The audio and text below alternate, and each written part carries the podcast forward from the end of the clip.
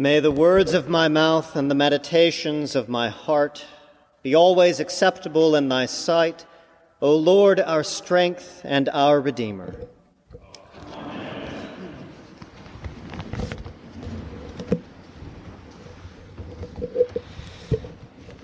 Nobody likes to have a story spoiled, especially one you've just begun. We are in chapter 1 of the book of Ruth this morning, but I'm going to assume that many of us already know how this story unfolds and ends. After all, this is a story that has been in circulation for at least 2,500 years perhaps even more, up to 3,000 years.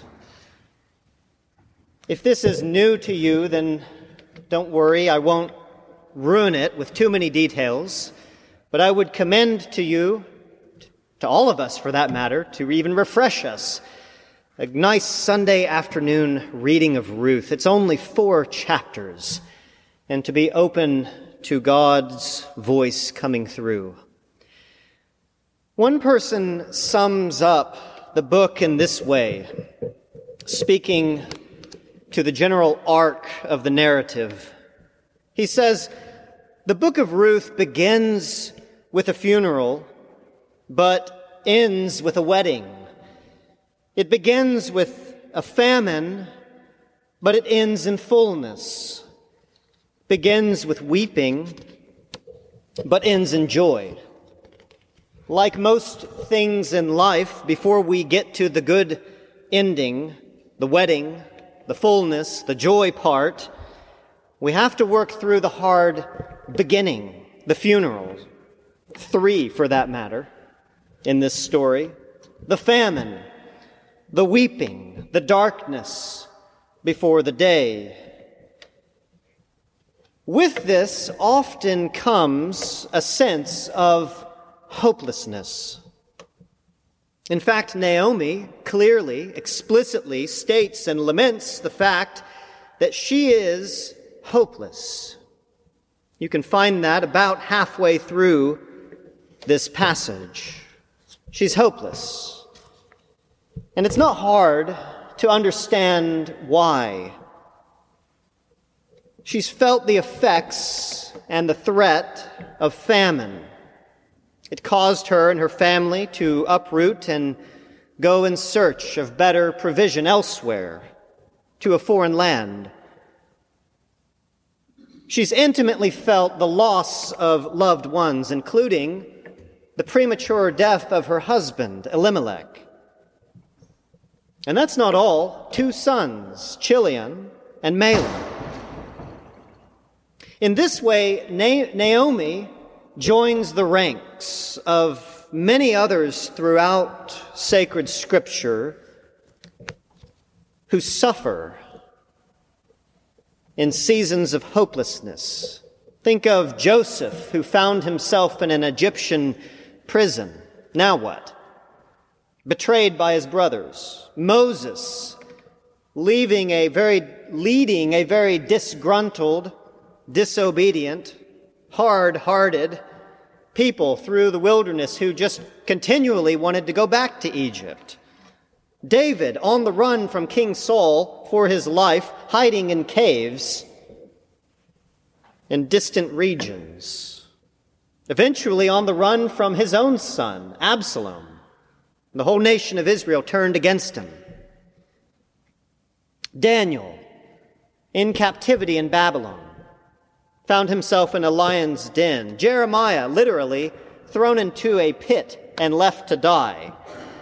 A New Testament example. How about uh, the disciples of our Lord Jesus Christ? 24 hours after the crucifixion, hiding for fear of their lives being at risk. Now what? Hopeless. Most people if not all, at some point in life will experience a season or seasons of feeling hopeless in some degree. Someone aptly and poignantly said that in life, you are in either one of three places currently as you sit. You're either in a storm right now, and aren't we good at hiding that sometimes? Or you've just come out of a storm in which you are repairing the ship in seeking restoration.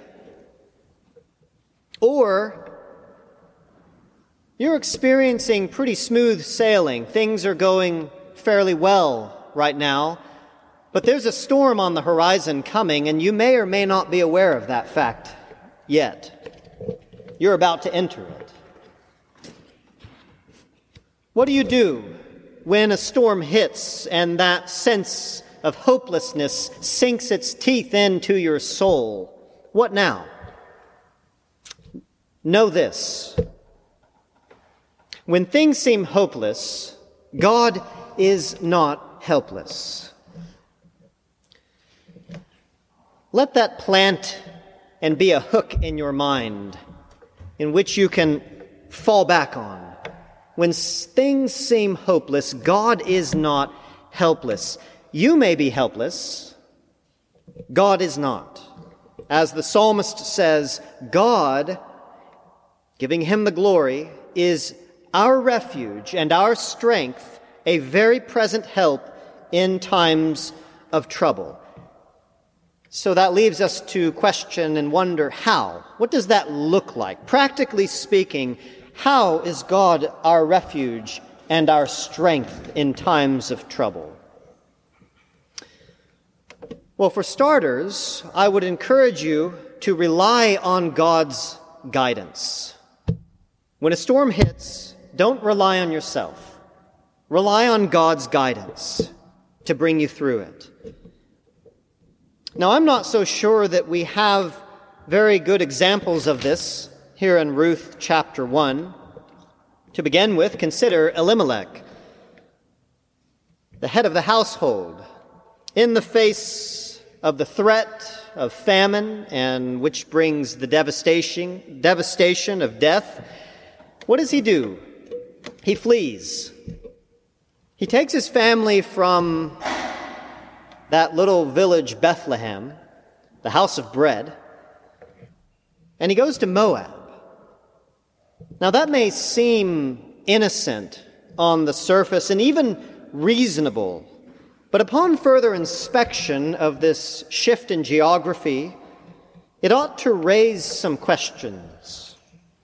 Was this perhaps an act of mistrust in God's provision in the face of famine?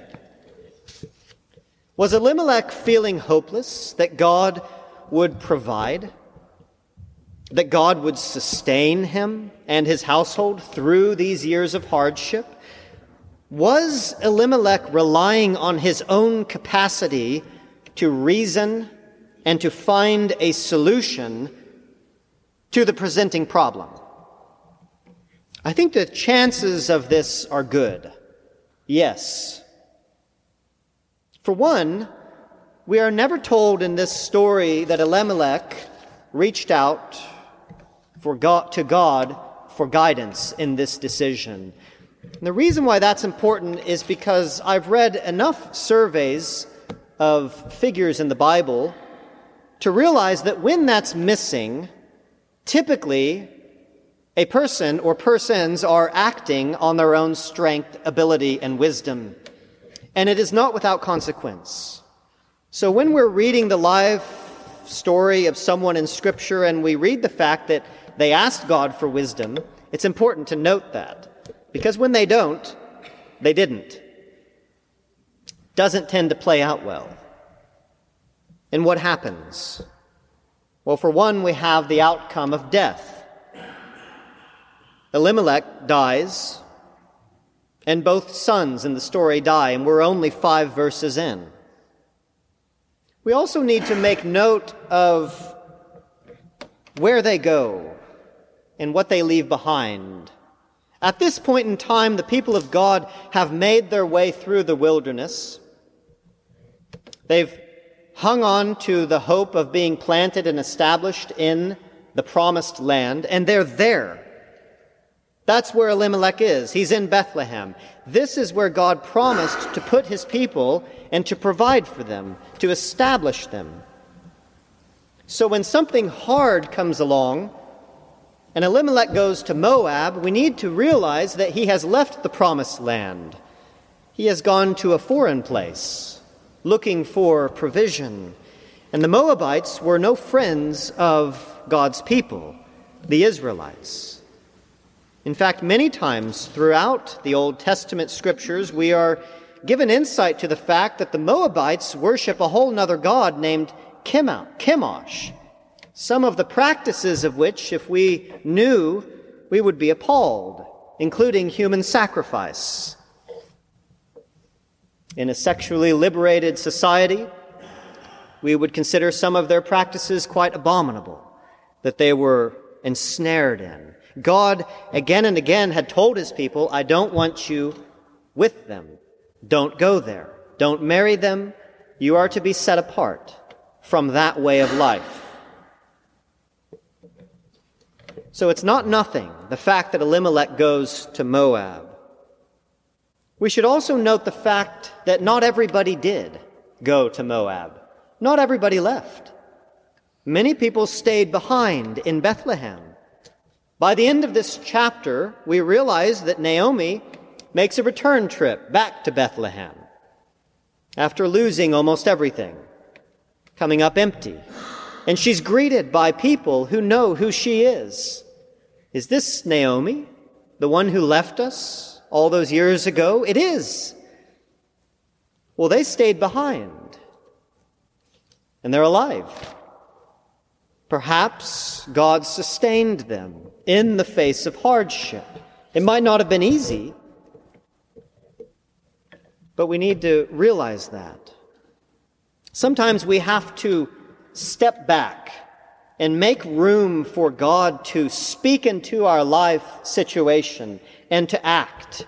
The scriptures encourage us to trust in the Lord with all your heart, especially when it gets hard, and lean not on your own understanding.